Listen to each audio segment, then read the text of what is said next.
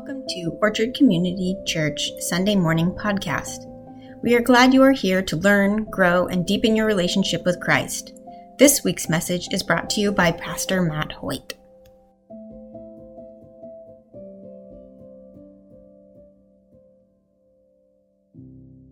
Well, on Easter Sunday, little Justin sat in his Sunday school class, and his teacher asked, Can anyone tell me the meaning of Easter? Nobody raised their hand. After a while, Justin finally did, and he said, Easter is the day that Jesus rose from the dead. Very good, Justin, the teacher said. Can you tell us anything else about Easter? Justin thought about it for a moment and he said, Now, every year on Easter Sunday, we move the boulder aside so that Jesus can come out. And if he sees his shadow, then he knows that there's going to be six more weeks of winter. it's a funny story. But actually, it's not that uncommon for people to be confused about Easter. I saw this tweet this week. I'm going to put that up there. This is from Chrissy Teigen, a model and TV personality, and she's confused about Easter. She writes, Wait, what is the Easter story for kids? Why do we hide eggs? To lure the bunny? Does the bunny hide the eggs? Do you put something else out there to lure the bunny to hide the eggs? Who do the kids think hides them? I'm so confused. Please hurry. I'm not sure how she doesn't know the bunny story, but apparently she doesn't. It was interesting to see all of her followers jump on there and go, No, the bunny hides the eggs. And she's like, But do you put out carrots for the bunny to get him to come? Well, as people of faith, we know that the true meaning of Easter is that, like little Justin said, that Jesus rose from the dead. But most of us are probably confused about how bunnies and eggs got hooked up with that, right? Where did that come from? Well, I got the answer for you. From ancient times, rabbits have been known for their breeding habits, right? They multiply, they multiply quickly, right? So they've been known since ancient times as a sign of life and fertility. And eggs are, were also in ancient times known as signs of life and fertility. Well, Easter is about the resurrection of Jesus. It's about new life. And so over time, people as they became Christians, they took some of these old symbols with them and they began to apply these signs signs of new life to Easter. And so they became joined up, and somewhere along the line, the bunny story sprang up. And I heard that it was brought to America by German immigrants. So that is how that came to be. But, but bunnies and chicks and eggs really are signs of new life, and they do fit in a way by giving those illustrations to us. But it's common for people to be confused about Easter. It's common for people even to be skeptical about the idea that Jesus rose from the dead. Easter has always been a hard thing for people to grasp from the very first Easter Sunday, which we'll see this morning, right up until today. So if you've come this morning and you've got some of those thoughts on your mind, some confusion, some skepticism, I want you to know that that's actually a kind of a natural thing. Because part of the message of Easter really is that with God, impossible things can become possible. And that's a hard thing to wrap your mind around at first. But it also means that the message of Easter is one that has the power to change our lives. Well, leading up to Easter here at Orchard, we've been going through a series of messages called Who Do You Say I Am? During Jesus' lifetime, there was some confusion about who Jesus was, and people had all kinds of different ideas, so much so that at one point Jesus asked his disciples, Who do you say I am? And the truth is that people are still dealing with that question today and have all kinds of their own ideas about exactly who they believe that Jesus is. So, with this series, we've been looking at who people in the scripture said Jesus was, and more importantly, at who Jesus truly is. Because it's only when we begin to understand who Jesus really is that we can begin to understand how we should respond to him, what place he should have in our life, and what our relationship with him should actually be. So, on that first Easter Sunday, Jesus' followers learned one more amazing thing about him, about who he was and is. They learned that he is not just the Lord, but our risen Lord. The tomb was empty, the angels proclaimed it, Jesus had said it, but really it was only when they had a personal experience with Jesus that they came to fully believe it. So pray with me, and we're going to take a look at this story. Let's pray. Lord, we pray that you'd speak with power this morning, a story 2,000 years old that speaks life changing truth. Lord, we pray that you would make it come alive for our hearing, that you would uh, touch our hearts with the power of resurrection faith and what it means, not just for a future in heaven, but for our lives right here today. This we pray. In Jesus' name, amen. So, listen to the story of the first Easter from the Gospel of Luke. We'll take just the first 12 verses to begin. This is Luke 24, verses 1 through 12, and it says this On the first day of the week, very early in the morning, the women took spices they had prepared and went to the tomb. They found the stone rolled away from the tomb, but when they entered, they did not find the body of the Lord Jesus. While they were wondering about this, suddenly two men clothes that gleamed like lightning stood beside them. In their fright, the women bowed down with their faces to the ground, and the men said to them, Why do you look for the living among the dead? He is not here, he is risen. Remember how he told you a while while he was still in Galilee? The Son of Man must be delivered over to the hands of sinners, be crucified, and on the third day rise again. Then they remembered his words. When they came back from the tomb, they told all these things to the eleven and to all the others. It was Mary Magdalene, Joanna, Mary, the mother of James, and the others with them who told this to the apostles. But they did not believe the women because their words seemed to them like nonsense. Peter, however, got up and ran to the tomb. Bending over, he saw the strips of linen lying by themselves, and he went away wondering to himself what had happened. So, this story begins early on the first Easter Sunday. Jesus had died on Friday, but because of Jewish law, the women were not able to go uh, to visit the tomb until after the Sabbath, the Jewish holy day, the worship day. It starts on sundown on Friday and ends on sundown on Saturday. So, verse 1 tells us that it was early on Sunday morning that the women headed out to the tomb. They were bringing spices to prepare his body for its burial, and, and also they were going clearly to mourn. So, Jesus' tomb, like many tombs in Israel, was carved into a hillside into the rock and closed with a large stone that was rolled across the entrance. But when the women arrive in verses 2 and 3, they don't find what they expected. The stone covering the entrance has been rolled away, and when they go inside the tomb to investigate, they find that Jesus' body is not there. And it says that they began to wonder what had happened in verse 4. But you know, the word wonder there, it really isn't strong enough. The word in the Greek there uh, also means dumbfounded or, or disturbed. Basically, they were shocked. They were confused by this whole situation. And if you imagine, so many things must have been going through their minds. They were recalling that Jesus had been betrayed, had been given an unfair trial with trumped up charges and false witnesses. He had been handed over to the Romans who brutally beat him and put him on trial before Pilate, who found him innocent but then had him crucified anyways because of the pressure of the crowd. What now, they must have been thinking? He was dead. Wasn't that enough? Couldn't they just leave him alone? Let him be in peace. Had the Romans taken his body? Maybe the Jewish leaders had t- come and taken it. Maybe someone else had snuck in and stolen it. What were they going to do to him now? And we get to those places, don't we? Where life gets the best of us and we don't know what to do. When our finances go south, when we have a health crisis, when our marriage gets rocky or our kids struggle. There are all kinds of things that can do that to us. And sometimes in those moments we feel lost. And other times we just feel beaten. But it's in those places that so often we realize that we need something bigger than ourselves, that we need some help in this life. And it was just then that help came to the women. God sent a message.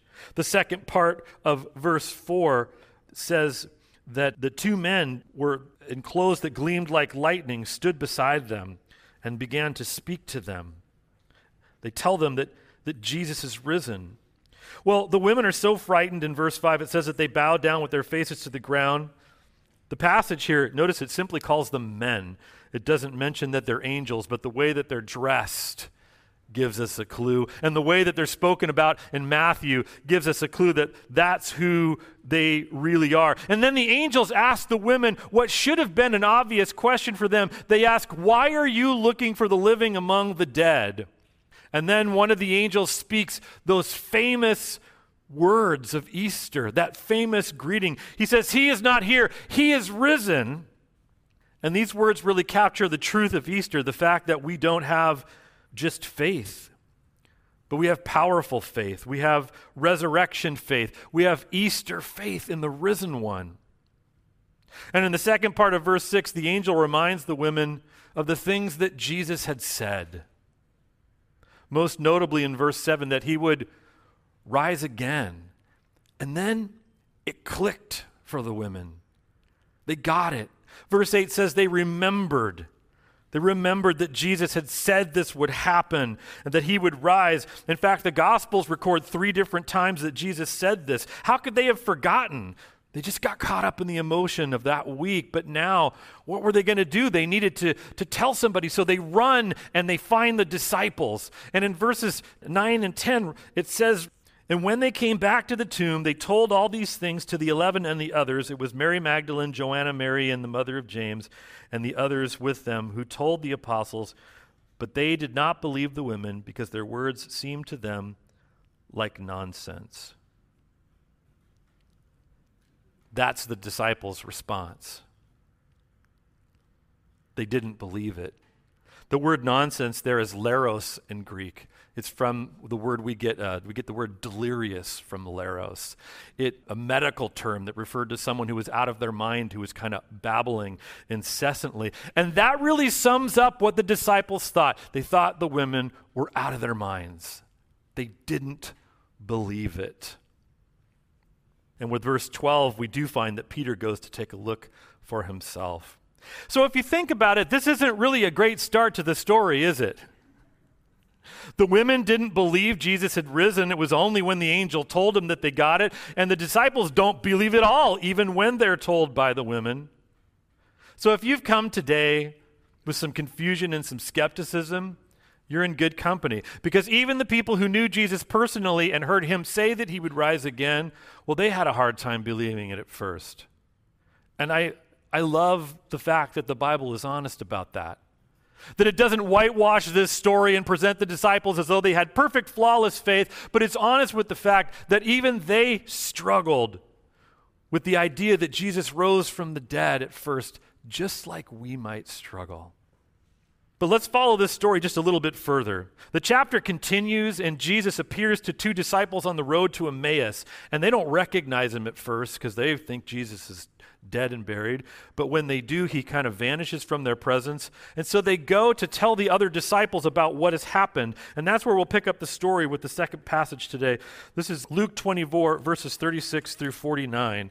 It says this While they were still talking about this, Jesus himself stood among them and said, Peace be with you. They were startled and frightened, thinking they saw a ghost. He said to them, why are you troubled? And why do doubts arise in your mind? Look at my hands and at my feet.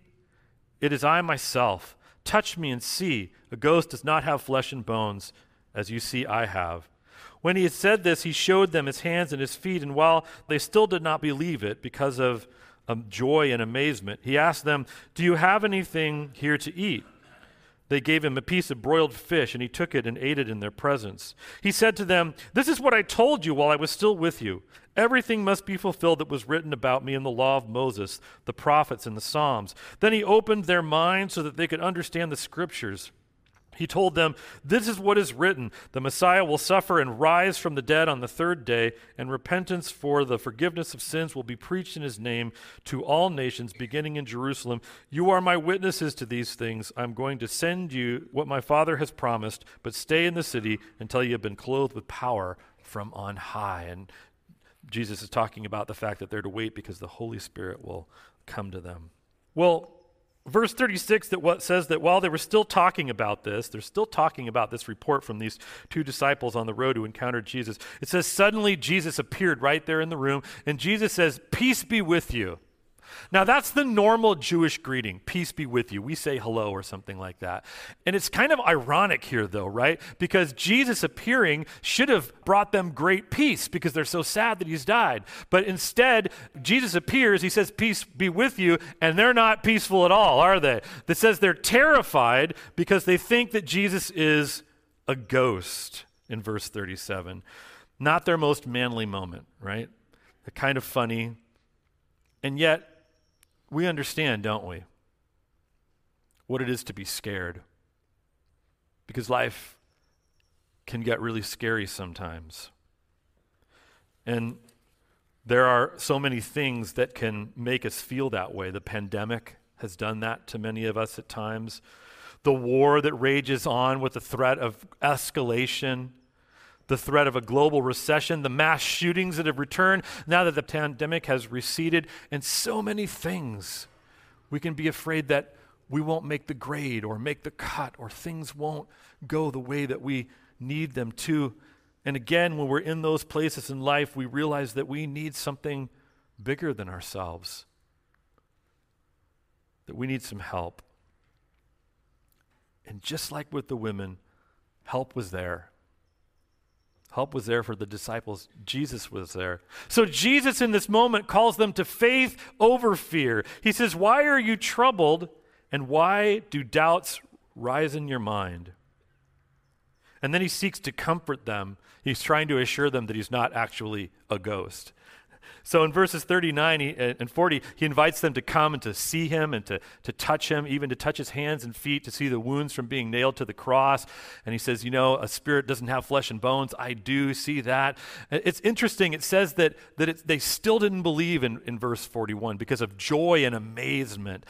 I think that means maybe it was too good to be true. They just, they just couldn't take it in. It was too much. And so Jesus tries again and he says, Well, have you got anything to eat? Er, early Jewish tradition was that angels and spirits didn't eat. And so Jesus is trying to again prove that he's not a ghost. So he says, Have you got anything? And they give him some fish and he eats it again to prove to them that he's not a ghost, that he is Jesus, that he has risen from the dead.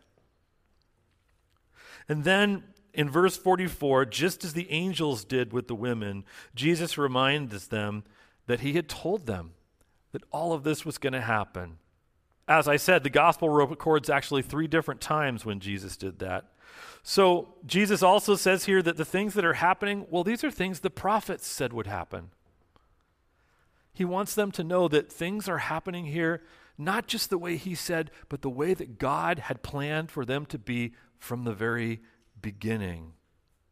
So, with verse 45, Luke says that he opened their minds so that they could understand the scripture. Luke doesn't say if he opened their minds simply by teaching them or if he sort of spiritually touched them kind of supernaturally and gave them some kind of, of insight. And I kind of think maybe it was a little bit of both a little bit of teaching and a little bit of maybe a spiritual touch to overcome just the, the disbelief and confusion that they were in because it all begins to set in to their minds then, and they begin to understand. In verses 46 and 7, Jesus says, This is what is written the Messiah will suffer and rise from the dead on the third day, and repentance for the forgiveness of sins will be preached in his name to all nations, beginning in Jerusalem.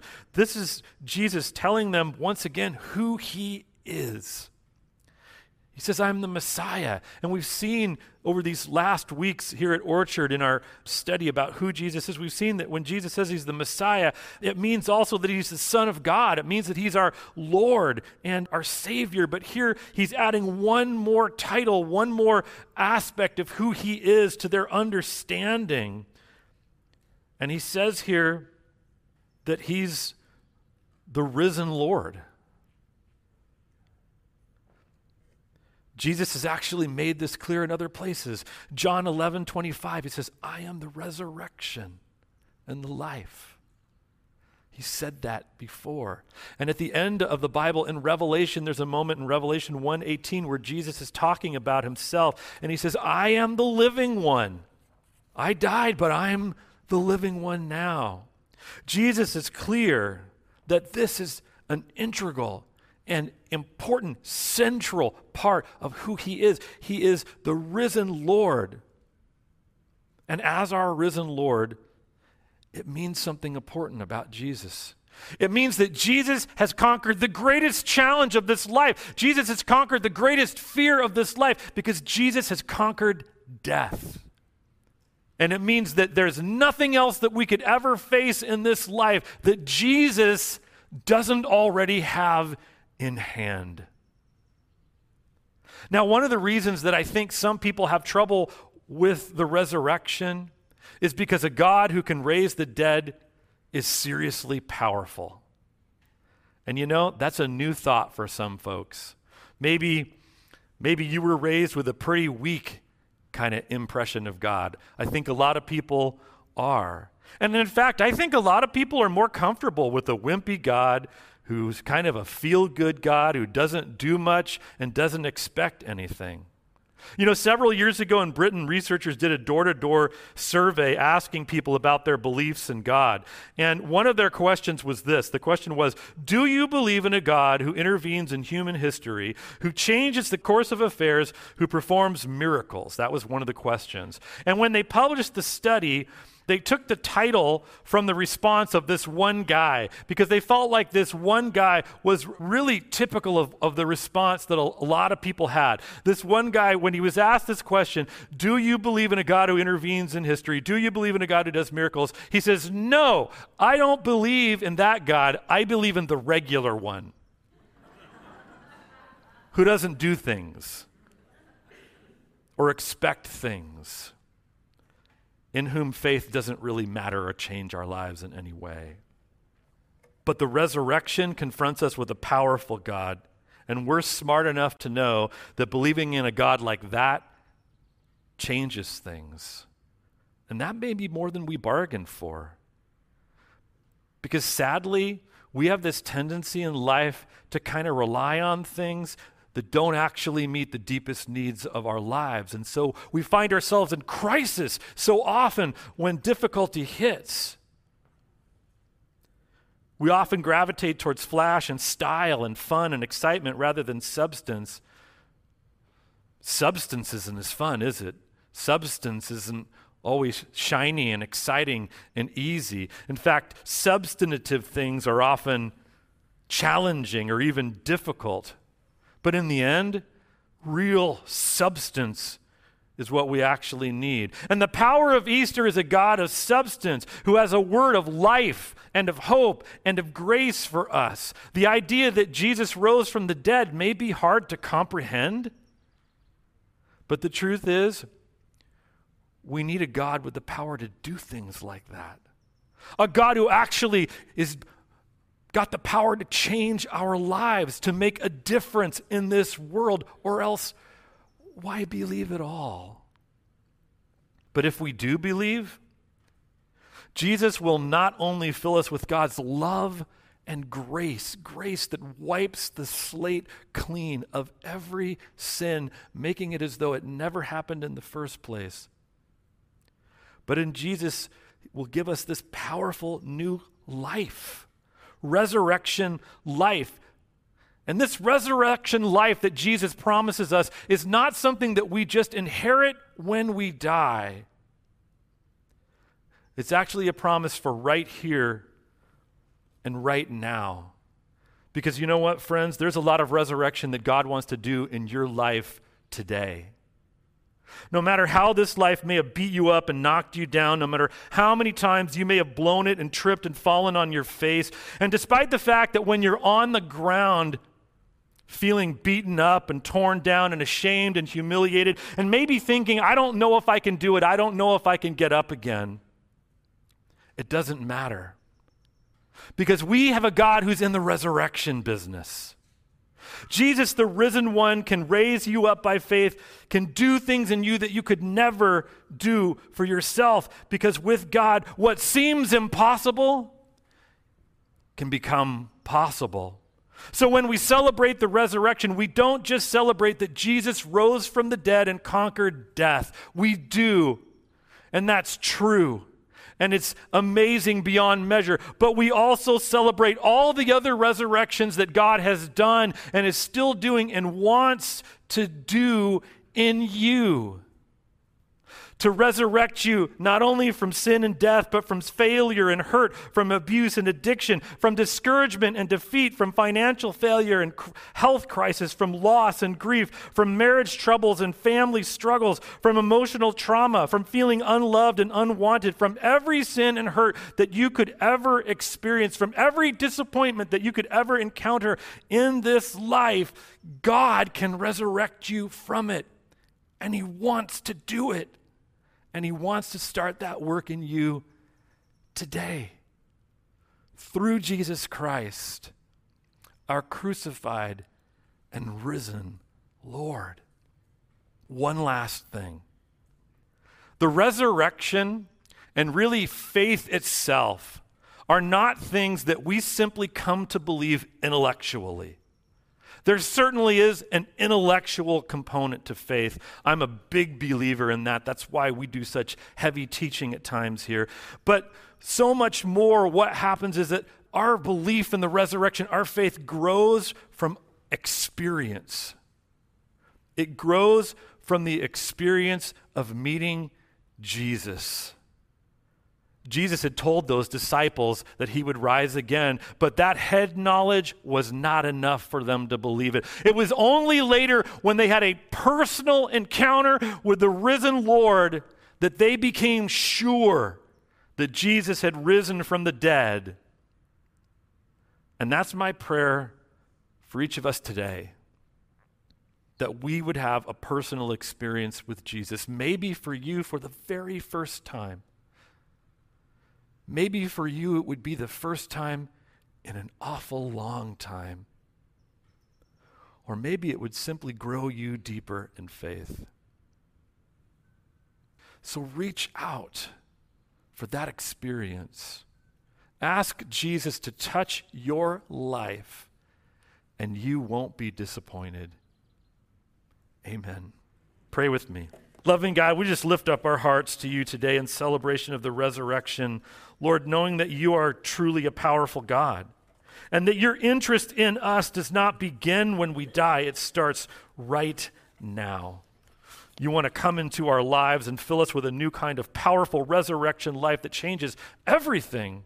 So, Lord, we pray that we would do that, that we would invite you in and live with you every day and be touched and changed and grow each day in your resurrection power and the power of Jesus Christ, our crucified and risen Lord. Amen.